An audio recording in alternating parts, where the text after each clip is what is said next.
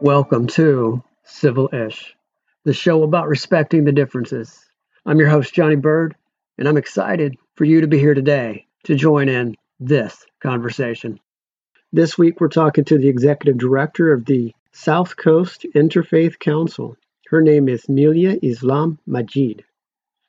And we're touching on some of the same topics that we've hit before, but from a slightly different perspective, because we actually have something in common.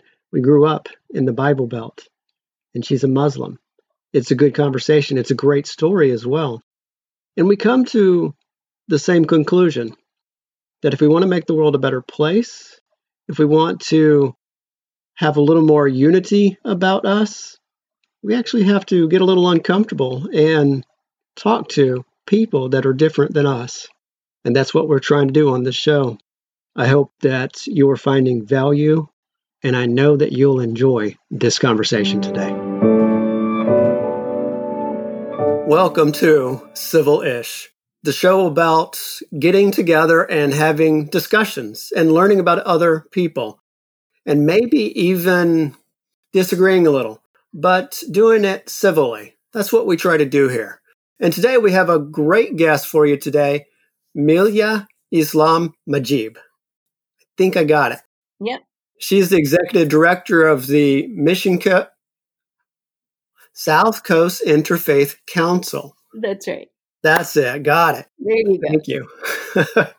How are you doing today, Milia? I'm good. I'm good. I'm good. I'm good. I'm tired, but I'm good. So it's uh it's been an interesting life work balance with this COVID and pandemic paradigm. So, but but I'm good. Thank you. Thank you for having me on the show. I'm glad you could be here. Thank you. Well, we'll go ahead and get started then. My first question, the one that I always like to start with, is Who are you? What makes you you? you know, it's funny, John. I was listening to some of your other podcasts and I soon realized that this is your first question. And I sat there and I thought to myself, I wonder how long the show is for me to answer this question. but it's a very loaded question. But um, don't know. I think, you know, for me, first and foremost, in terms of kind of my core identity of who I am, um, I'm a, I'm a Muslim American, Muslim American.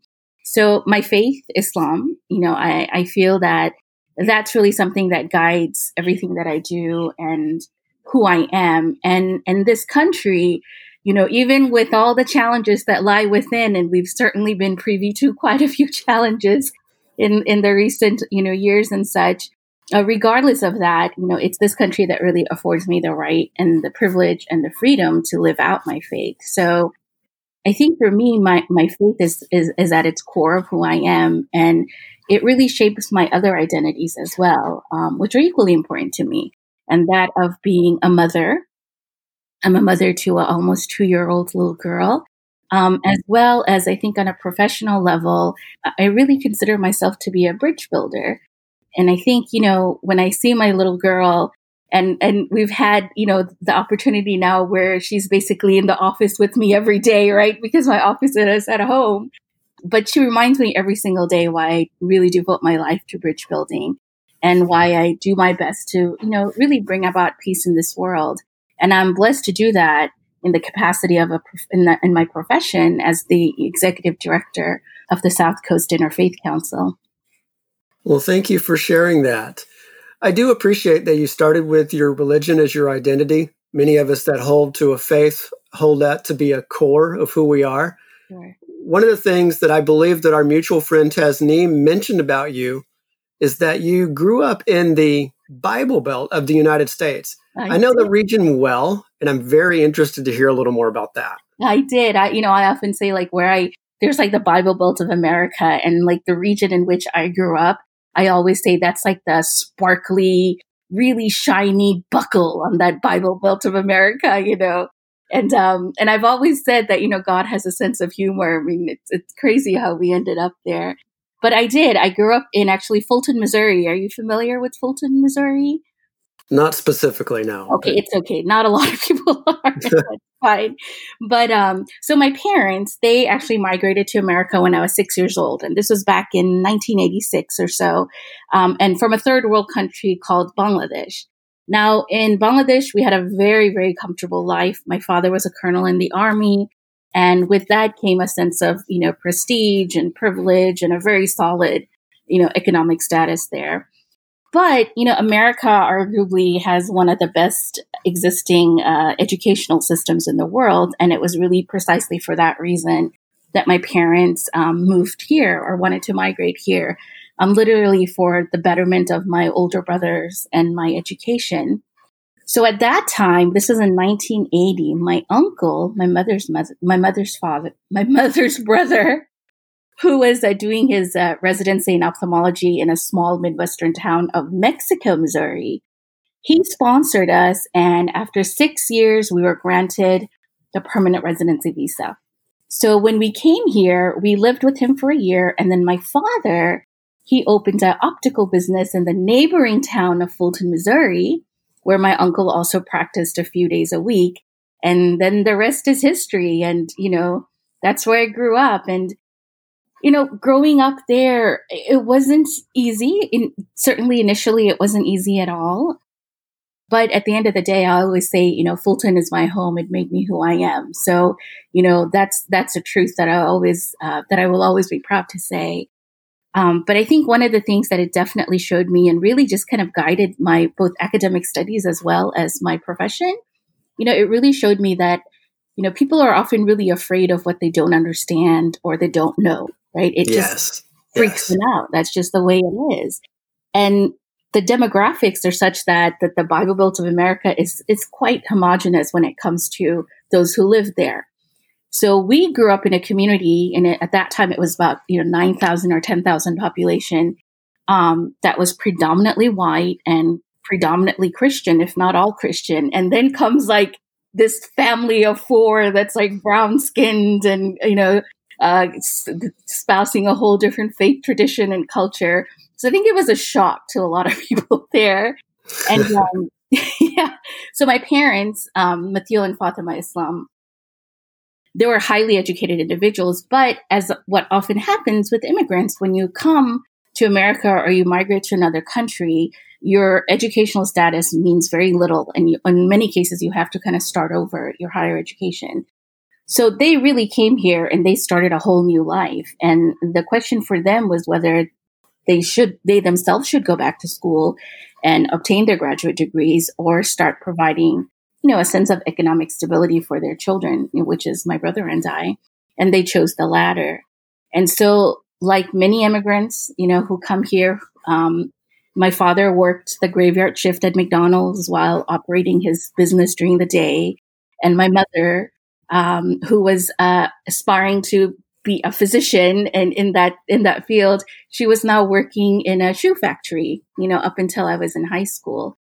And uh, and and it wasn't easy for them. And it was in these you know settings that they were you know ridiculed for not being able to speak proper english. And and you know believe it or not we even received the death threats you know letters telling us to go back to where we came from. And you don't belong here and you know the whole gamut of that so it was a uh, it was definitely an interesting upbringing growing up there i'm sure it was i grew up in another section of the bible belt and I knew very few people that were different from me. Yeah. It's just yeah. the truth. Exactly. And that's the thing. And, and I think that's what makes it a bit challenging as well, because, you know, there's a lot of fear can be attributed to either you know someone and you still think that they're crazy or you simply just don't know them. And that's, that's, that's the truth of the matter is, like I said, in that region, it is a lot of it's a very homogenous community and many of the community members there they don't necessarily leave either right nor do new individuals come in as much and so unless there's maybe an academic higher academic institution and things like that that brings students in so it's kind of like they're they're they're in this vicious cycle of just you know being around one another without necessarily any type of exposure to really diversity. And it's gotten a lot better sure. But I think, you know, the diversity that they may be, uh, it, you know, exposed to is through the media. And that's not always a positive, you know, understanding of diversity. And I think a lot of, I think a lot of the stereotypes, especially when it comes to Muslims, you know, a lot of those stereotypes are, are, are really built because of that. So when we came to them, it was like, oh my God, they're, you know, they're here.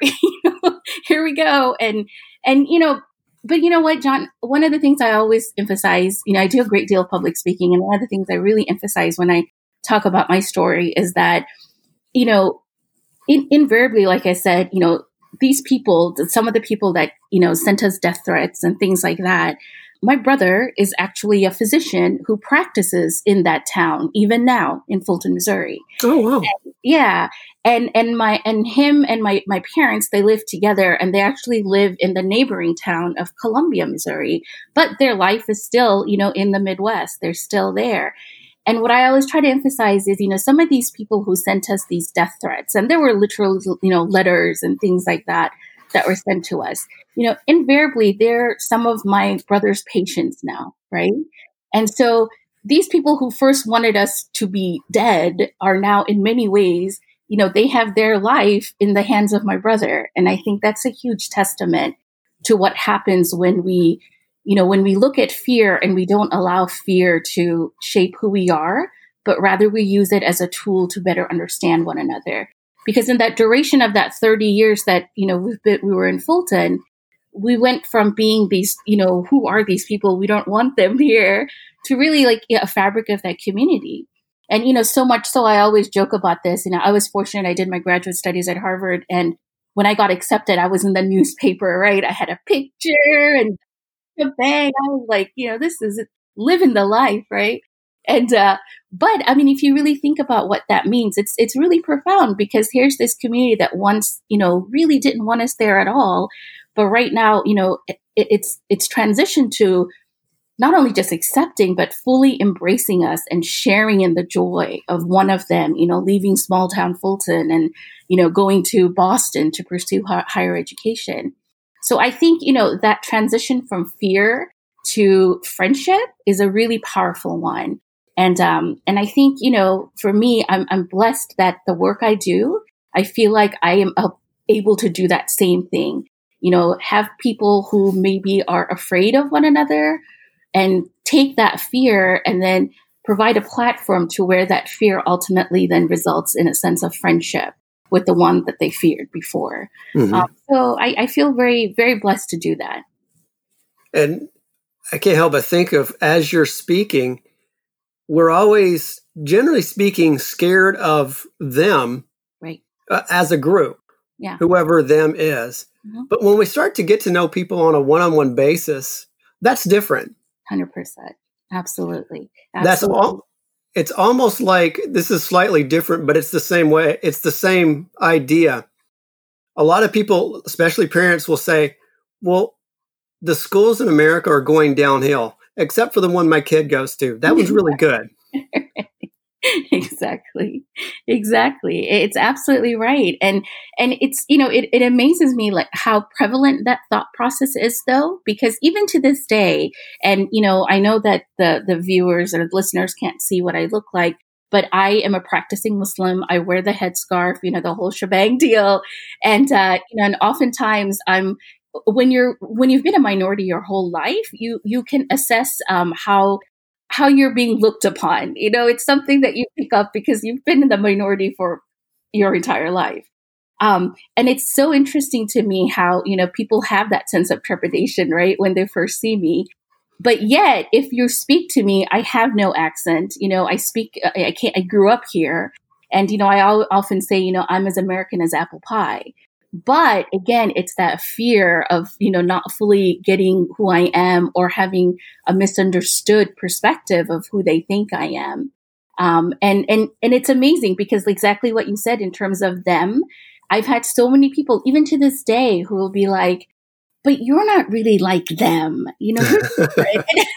I'm like, no. In fact, the majority of us are just like me, if not better, you know. But again, you know, it just goes to show that we have work left to do, and so so we we we gives us job security, I guess. I suppose, and the work is hard because it really does take place one person at a time. Yeah, it does. It does. It's about relationships, and that's so important. It's absolutely about relationships, and um, and really, at the end of the day, seeing the humanity that binds us together, and and that takes and that takes work and that takes effort. And, uh, you know, my brother is in the hard sciences and I'm in the soft sciences. And sometimes we have these discussions of, you know, which profession is actually harder, right? Because it's two very different paradigms. But at the end of the day, day, you know, both take a tremendous amount of work and patience as well. Um, but, you know, it's a calling and a passion for me. And I feel incredibly blessed to be able to do it. Excellent segue into the interfaith work that you do as the director of the South Coast Interfaith Council. Tell me a little bit about that, real quick, and then I have a couple questions for you on that sure. one. So, the council, we're a nonprofit organization. We're actually the South Coast Interfaith Council. We're the largest and the oldest interfaith council in, in all of California. And um, it was in 1953 that it started as an ecumenical council, and then uh, years later uh, transferred or transformed into an interfaith council. And so right now we're based out of Long Beach, but we serve 35 cities in the South Bay. And our whole mission is you know, we create, we pride ourselves in creating communities of compassion among people of different faiths. And we do this through service, education, and celebration. So all of our programs fall under one of those three trajectories. And, you know, we, for me being the director, I've been there for, I, I, I, I was thinking about this when I was thinking about the questions that you were going to ask me. And I can't believe I've been in this position for 12 years, which is insane. But, um, so when I start, took this position, it was actually the first time in its history that they hired someone who was not of the Christian faith. So I'm really proud to say that it's an organization that just doesn't talk about diversity, but really does practice it in terms of its implementation of its own processes, as well as obviously the programs that we do. Well, thank you. This I've talked to a couple other people on interfaith work, and I'm still trying to figure it out exactly what it means. And here's my first provocative question, if you will. Are you being a quote unquote quote unquote good Muslim when you're doing work that could potentially build up other faiths at the expense of your own? I mean, you know, that's a great question. And, and, you know, honestly, I think that's what many people think that by um, somehow by me lifting up people who espouse a different faith than my own, or, you know, that somehow I am, um, you know, lessening my own faith tradition or doing it in the expense of my faith, you know, faith tradition. But for me, honest to God, I feel like when I provide a platform uh, and and I meaning you know me and the organization, are, you know everyone that's involved with it.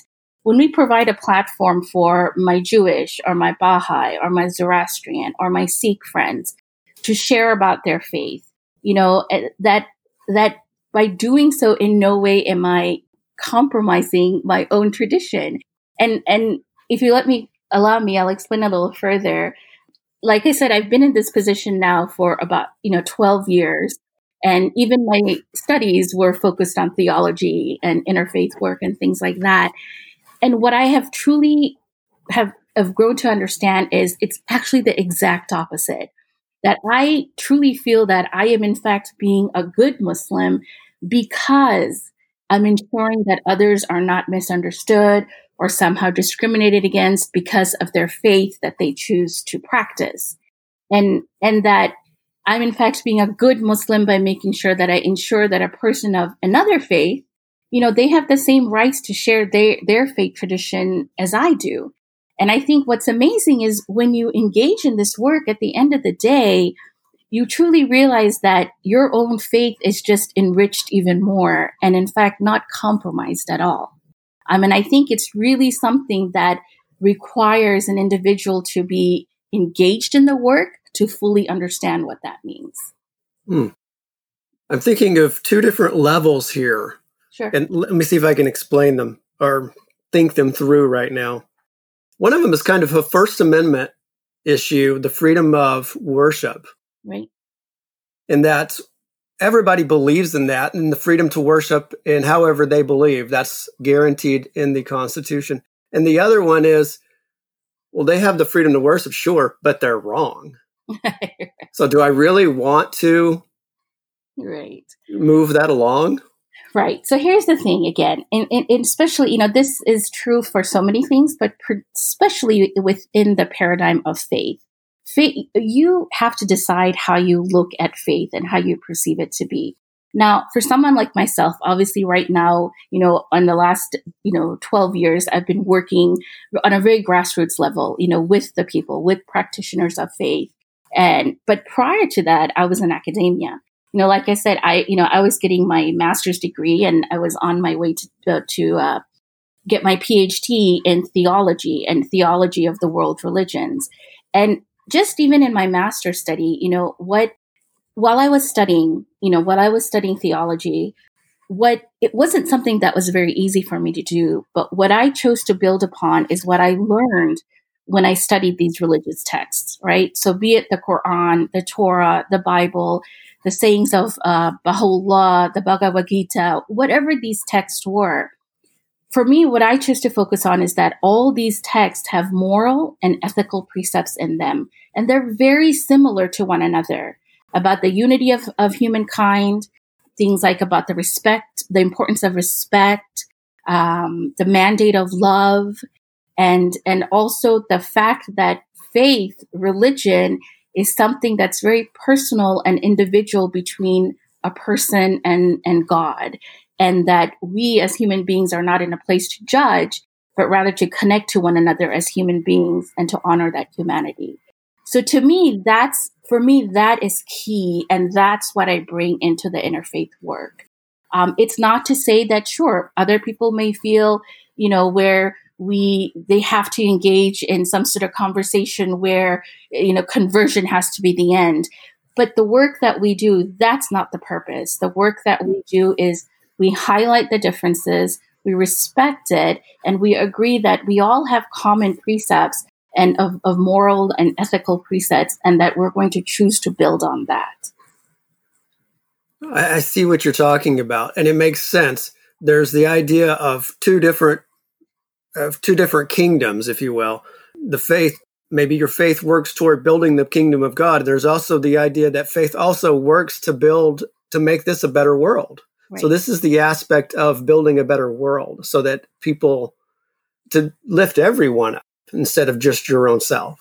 Exactly. And, and that's the thing. And it's not to say, you know, eh, let, for example, and I'll, I'll, give you a tangible examples. One of the programs that I do, that we do per the council, are called what's called interfaith cafes, and this falls under um, the trajectory of our educational initiatives. And, you know, before COVID, you know, obviously it was a physical gathering where um, every month we would go to a different place of worship. You know, say in January, we would go to the synagogue and we would make sure, you know, there's people there from all different faith communities. And it would just literally be that a cafe. We would have discussion questions.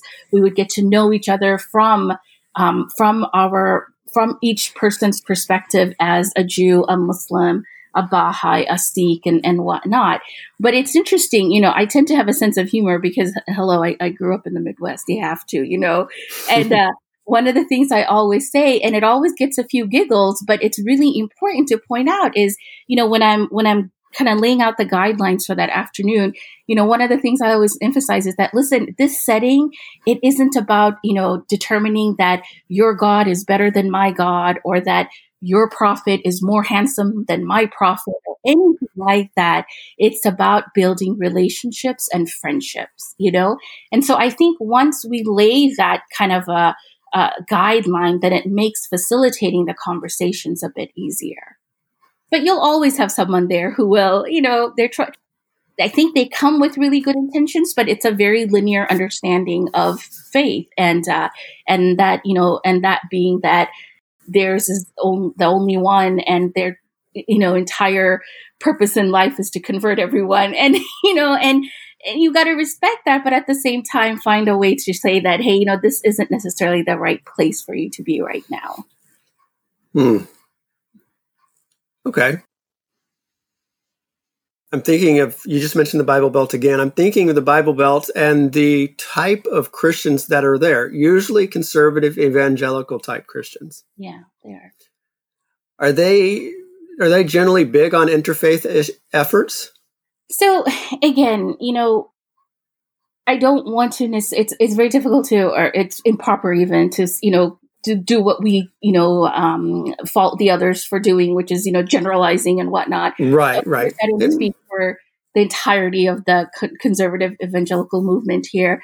I can say, however, from my own experiences, in terms of on a professional level, I wish that there were more evangelical conservative uh, communities, and and not just evangelical conservative Christian communities. I'm I'm talking about just you know evangelical communities in all the faith traditions espouse it.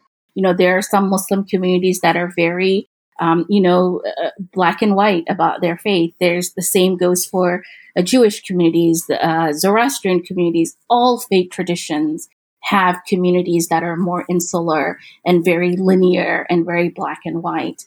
Now, I wish truthfully that, that they would engage with our work more. But the truth of the matter is that I, it's not nearly as much as I would love for that to be. But, you know, we try our best. And what I found is one of the ways where I myself have met people who, you know, are from more of the conservative, more of the evangelical background is really through our service programs. You know, be it where we're the beach cleanups, the feeding the homeless, or um, we do collaborative initiatives with the Habitat for Humanity, building homes together.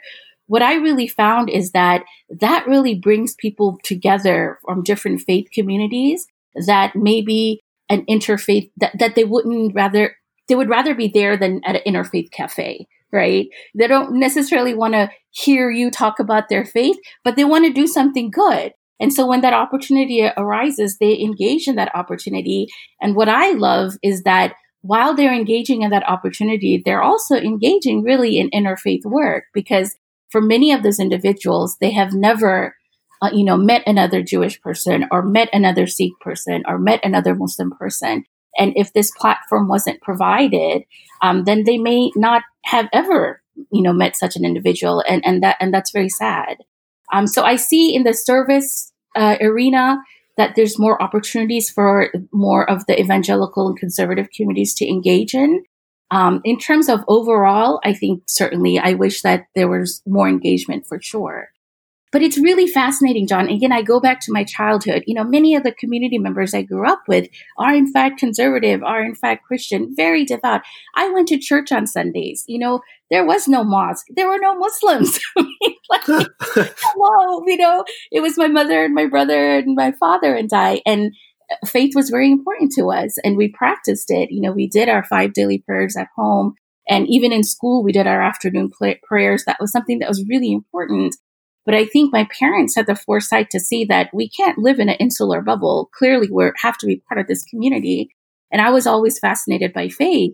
So they afforded me the opportunity to go to, you know, Bible studies and things like that. And so what I found fascinating is that they're very clearly very devout to their faith.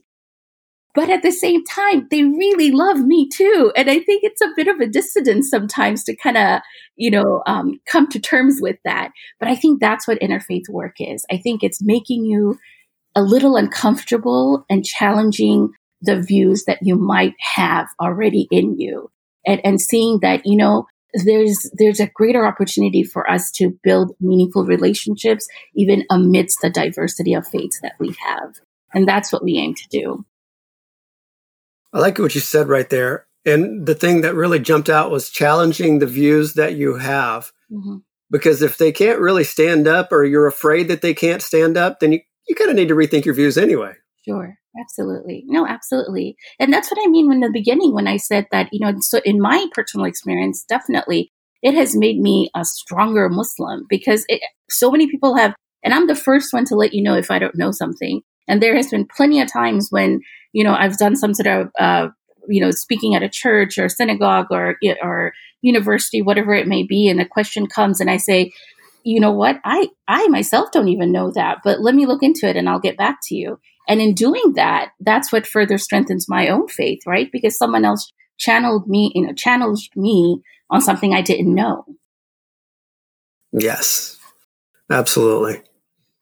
I agree with that although we don't like to be well, rather it takes a bit of humility to exactly. admit that you don't know 100% of course but it's a beautiful thing when you do it because you know, then you, then again, that's another point where you can connect as human beings, right? And I think it is. Absolutely. I think that's what our world needs so much right now is just for first and foremost for us to just realize, hey, we're in this together. You know, we're we're in this, we're on this earth.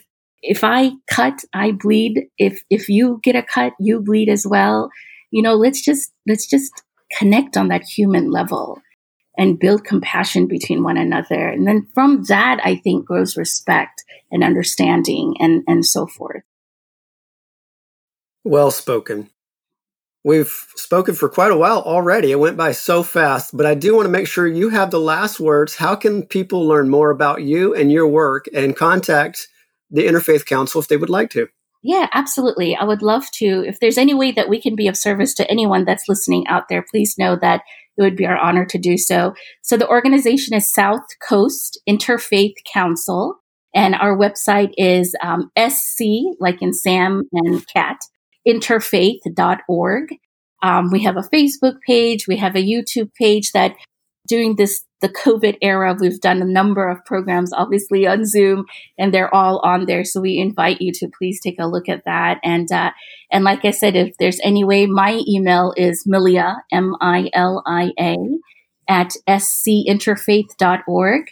Um, just shoot me an email, and we'd love to connect on on and be of support or help or um, just to know one another. That would be great. Well, thank you so much for that. And thank you for coming by today and really reinforcing the idea that I think has almost been in a lot of my different podcasts.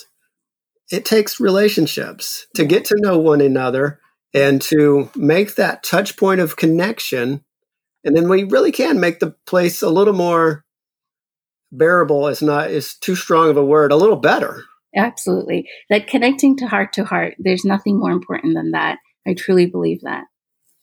And connecting with people that are just a little different than us. Exactly. It makes it makes us a little better in it, some way as well. Absolutely. It makes life fun. Why not? I agree. I agree. Well, thank you so much, Milia. You're welcome. And you have a great day. Thank you so much, John. Well, I'd like to thank Milia for being here today, and I'd like to thank you for listening in today on this conversation. If you haven't subscribed, go ahead and do that, and please share this on Facebook or your favorite media platform. That would be super helpful.